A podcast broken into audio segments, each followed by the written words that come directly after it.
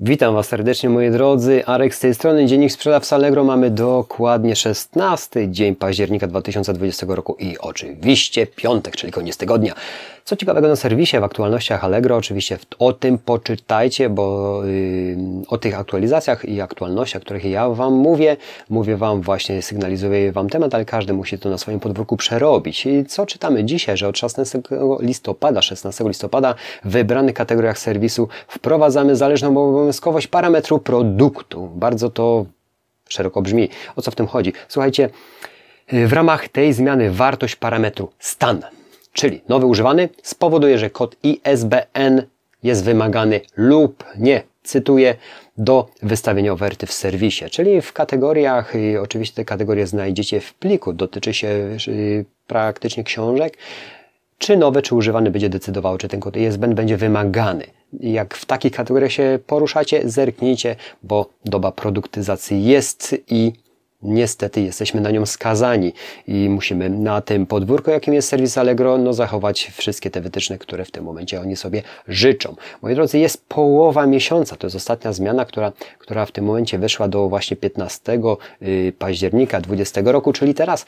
Ja w tym momencie w tym momencie odczuwam duży brak y, y, wszystkich analiz TradeWatcha. A to dlaczego? Już Wam tłumaczę. Zawsze lubiłem sobie przepaczyć swoją kategorię, jak ona wyglądała, moje konta, jak ona wyglądała w sprzedaży. Oczywiście dzisiaj testuję, testuję. Mam to w bezlinkerze i widzę wartość swoich zamówień, widzę wartość swoich, swojej sprzedaży podzieloną na wartość produktów, jak i na wartość produktów z paczkami, etc.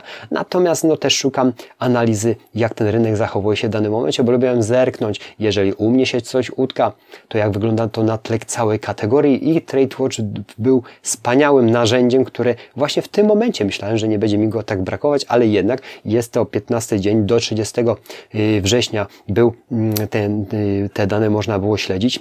Teraz po 30 września, czyli w październiku już niestety nie ma tej kategorii.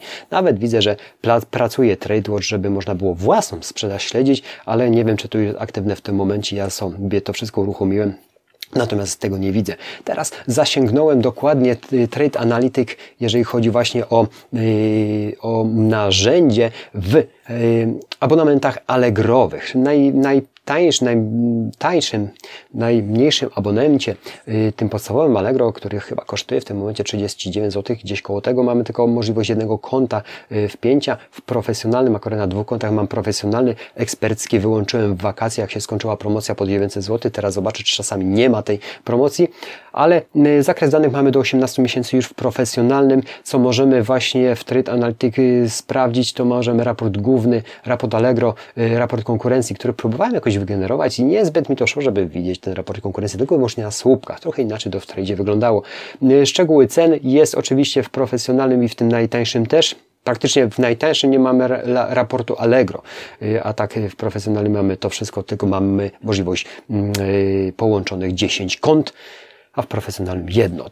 Dzisiaj też y, spróbowałem sobie właśnie taki raport, jeden y, z nich wygenerować, jeżeli chodzi o moją kategorię, ale no, szczerze Wam powiem, jest to bardzo okrojona wersja, która nie daje mi jako sprzedawcy jakiegoś, jakiegoś y, spektrum sprawdzenia kategorii, w którym ja się poruszam, sprawdzenia sprzedaży trendów, czy czy czegokolwiek. Myślę, że mm, wgłębię się w tym momencie w Trade Analytics, czy mogę jakoś Y, więcej tych danych zebrać i porównać, jak ta kategoria się zachowuje, jakie są trendy, mm, chociaż na takiej zasadzie, jak był TradeWatch. Na razie myślę, że nie, niewiele daje mi to narzędzie.